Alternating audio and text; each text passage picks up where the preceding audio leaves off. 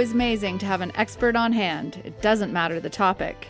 Today on Looking at Lyme, we're going to meet such an expert, a man who dedicated his entire career to diagnosing and treating Lyme patients.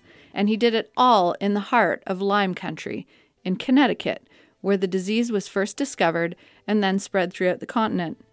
Dr. Sam Donta is on this podcast of Looking at Lyme, and I cannot wait to introduce him to you.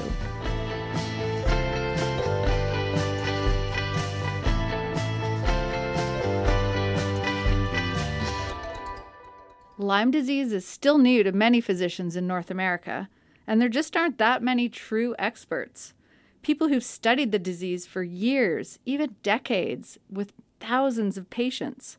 For almost 40 years, Dr. Sam Donta was one of those doctors, specializing in infectious disease. He's kind of an infectious disease superman.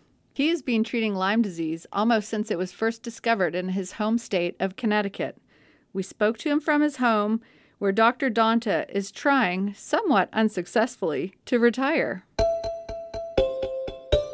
Hello, Dr. Donta. Thank you so much for joining us today. It's such a pleasure to speak with you. Right. Happy to uh, uh, to join you as well. How did you become interested in treating Lyme disease? I was uh, at the University of Connecticut uh, at the time in the early 80s, and uh, I was head of the infectious disease uh, division in Department of Medicine, and I became aware of the disease, Lyme disease. Um, it was um, something that uh, I was aware that colleagues to the south at Yale uh, were studying it, and I became interested in it because it was found to be an infectious disease. And so I know you've seen a lot of different patients over the years, and, and I imagine you've seen some who have recovered quite quickly and then others who have developed longer term illnesses. That's correct. The uh, earlier you treat the, uh, the uh, you identify and treat the uh, infection, uh, the more likely it is that uh, you'll be cured of the disease. But the longer you've had the symptoms, um, it becomes more difficult uh, to uh, cure the illness. When somebody first becomes infected, uh, when they're in the acute phase, what kind of symptoms would you typically see in a patient? Uh, early on, if you're fortunate, quote unquote, to have the rash, a typical rash uh, that uh, expands, that you hardly feel, um, that is kind of flat, sometimes bruised in the middle, and then sometimes it, it isn't a typical bullseye rash, but uh, some unusual rash. Uh, then that makes it easier to uh, think of the diagnosis, especially if you're in an endemic area. Yes. Uh, or you visited an endemic area. Other than that, uh, it uh, becomes a little more difficult because you might develop some tiredness, some low grade fever, some achiness, things that could be confused with uh, symptoms of daily living. But a lot of patients know that this is not normal. So when they go to their doctor and say these things, uh, it becomes a challenge for the doctor to uh, try and understand and take an appropriate history from the patient. Yeah, so the longer that the illness goes un, untreated, the uh, the more severe the symptoms and the harder it is to treat. Is that correct? Yes, but uh, I think it's important to realize that just like any other illness, a patient who has Lyme disease might have a more mild disease or more moderate or more severe. And in my experience with it, uh, if it's moderate, it stays moderate uh, if it's more severe, it stays severe. It does not seem to progress. In other words, once the bacteria settle in, I mean, they, they, they get in through the bite of the tick, and then they go to both local uh, lymph gland areas and I think local nerve areas, uh, and they generally uh, survive there. They're not there like an aggressive multiplying disease, even slowly that progresses and gets worse and worse. So some people have a more mild disease, and it becomes even more difficult to diagnose that because uh, there are ups and downs as with any long-term illness. Uh, and sometimes you think, oh well, it's just me. I'm stressed. Uh, uh, so it it's it can be difficult, but uh, it can be very severe. Yes. I'm here on the west coast of Canada and British Columbia, and you're on the east coast of the states. Um, it seems that in the states, the Center for Disease Control recognized that uh, the number of cases of Lyme disease were so much higher than their original estimates. Uh, I think that uh, all along uh, uh, there have been these cases, and it just took more time to uh, appreciate, to recognize that there were more cases and that the testing uh, was not uh, completely accurate. Uh, it could miss a number of cases. Uh, and finally, I, I, I don't think suddenly the number of cases uh, uh, became greater. It, it probably did to some degree, but I think there were many cases all along from the 70s into the 80s and and into this century now too. So in Canada, we're seeing more cases of Lyme disease now, and I'm just wondering if you would have advice for doctors who are going through, you know, training to learn more about uh, this disease and some of the co-infections. Well, I think the the first uh, uh, step is when you have a patient who has a number of symptoms, uh, uh, especially the combination of symptoms. It's not like you have an ache in one muscle you might have diffuse aches or you have numbness and tingling in a couple places in your body. But it's the combination of symptoms that should, uh, in the absence of finding a localized infection uh, or another explanation, or even a person who uh, has what is called a chronic fatigue type of syndrome or even fibromyalgia, uh, these are uh, terms to try and describe the major symptoms that a person has. This is not to say that uh, that many people, I don't know how many people with chronic fatigue or fibromyalgia, have uh, Lyme disease, but some of them do. Uh, and so uh, the history is very important. They may not know about a tick bite, but that needs to be looked at closely and the duration of the symptoms. And these patients undergo multiple evaluations, as they should.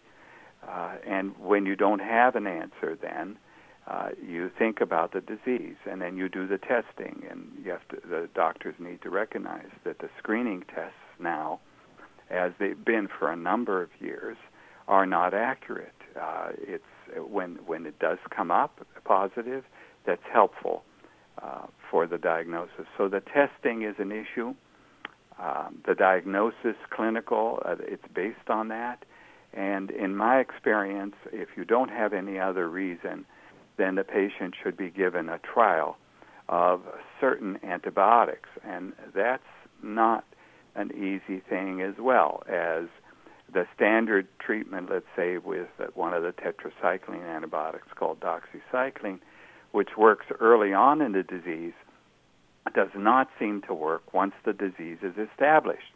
And so some people give up and say that means you don't have Lyme disease. But if, like uh, my experience, uh, I found that tetracycline, um, uh, the early precursor of doxycycline, uh, which diffuses um, uh, uh, more in tissues, is successful. And then there are other regimens. Uh, I don't have a website, but I have published uh, uh, the rationale, the pharmacologic rationale. There are other regimens, but because there have been some treatment trials, uh, controlled treatment trials, of one to three months duration that have not shown uh, any difference between those patients who received doxycycline or the IV medication or even one of the medica- combination medications that I've used um, that didn't show any difference up to three months um, should not be interpreted as meaning then that antibiotics are not effective. It's just that the duration of treatment might need to be altered and pay attention to some of the nuances. Mm-hmm. So this is still a difficult area, and I hope that uh, some of what I've learned and tried to pass on uh, can be used by uh, physicians to help their patients. Absolutely. And you mentioned the duration of treatment and how that can really vary patient to patient. Yeah. Um, my dad uh, is retired pediatrician Dr. Ted Cormode, who was in touch with you, and he was telling me a quote from you about saying that you know you treat people until they're better, and there's really no set set duration for that treatment. One of the uh, one of the trials that I'd like to see done that is uh, a simpler trial, if you will, is uh, whether to uh, whether longer initial treatment uh, that is uh, in, in, infectious diseases, I, I think one of the I, I, think mistakes that has been made over the years, in the interest of limiting the amount of antibiotics a person has, uh, is that the duration of treatment, even initially, uh, is is uh, may not be adequate. So, I'd like to see a trial of patients who present with early symptoms like the rash uh, and the recommendation is two to three weeks. So, say you have somebody who gets two weeks versus somebody that gets four weeks, uh, and and then see how many of those people in good follow-up, close follow-up, develop symptoms after um, the completion of treatment. So, uh, I think it's important, and there are gu- some guidelines. Some physicians out there already know that if you're sick early on and I think some of it is how sick are you, um, uh, whether you should routinely extend the treatment. And certainly, as a clinician, uh, I don't think it's a good idea to stop treatment when the patient is some better but not all better. I think one should treat them in this circumstance until they're all better. Otherwise, I think that they may harbor some residual organisms only to uh, become a problem um, uh, in the months or even year uh, after that. Well, that kind of leads into my next question. I was going to ask you about if you're able to tell physicians and policymakers uh, one thing about the future of treatment. What what might that be?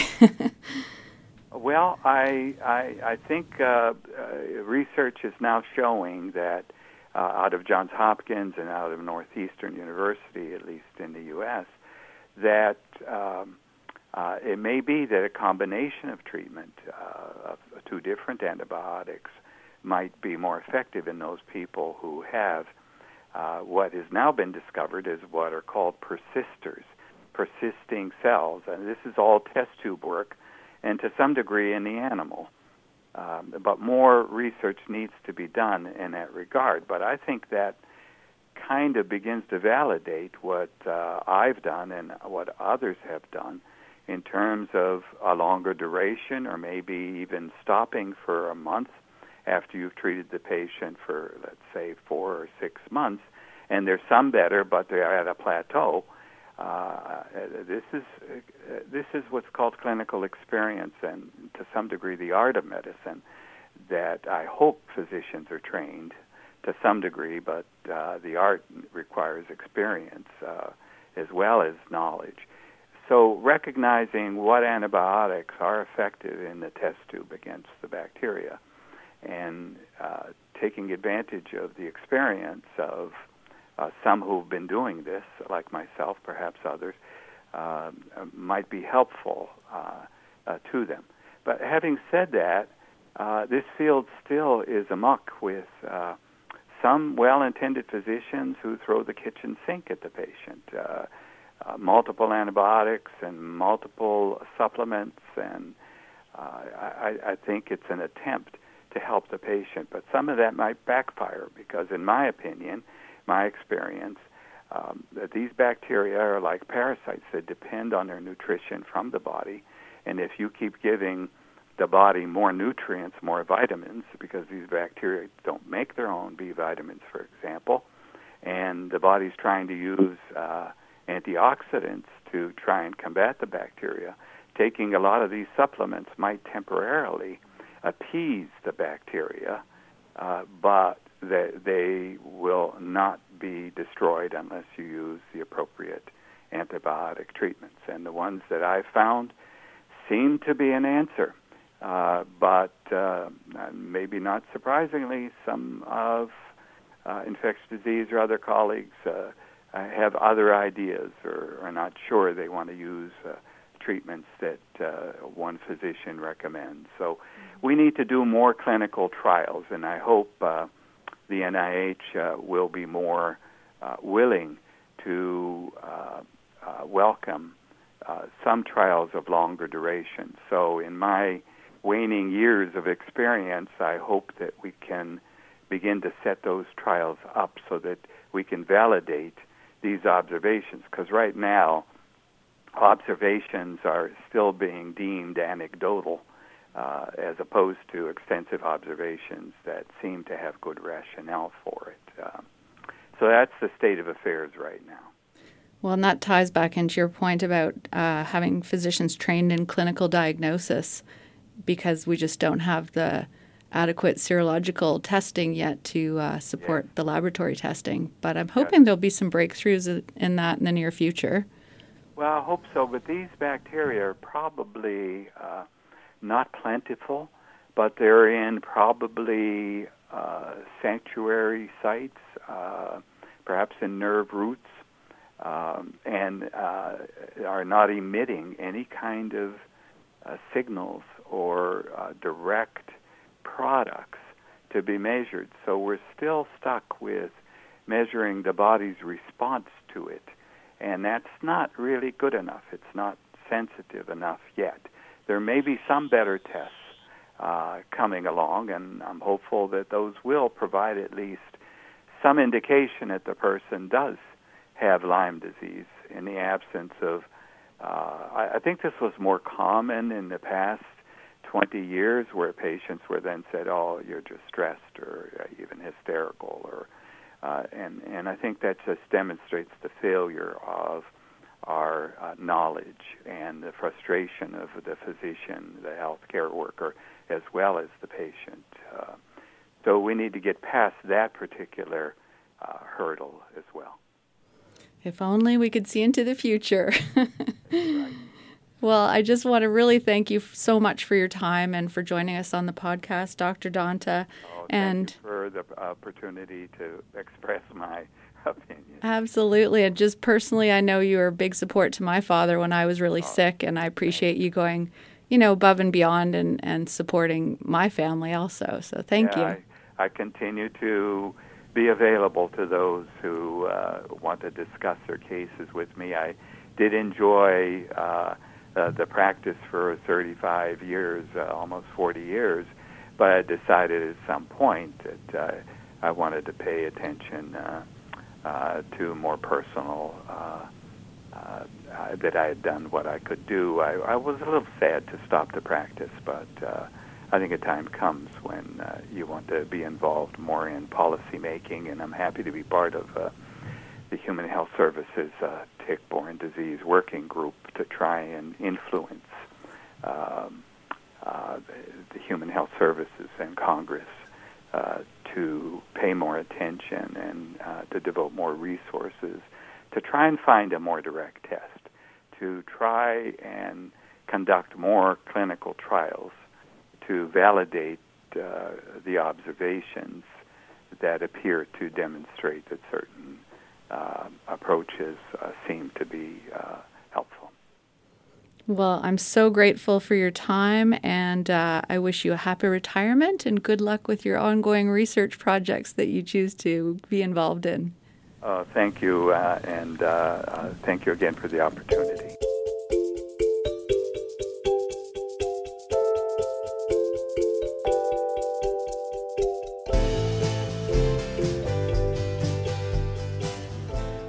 That was really interesting. I'm inspired by Dr. Donta's passion and his ongoing commitment to research and policy development.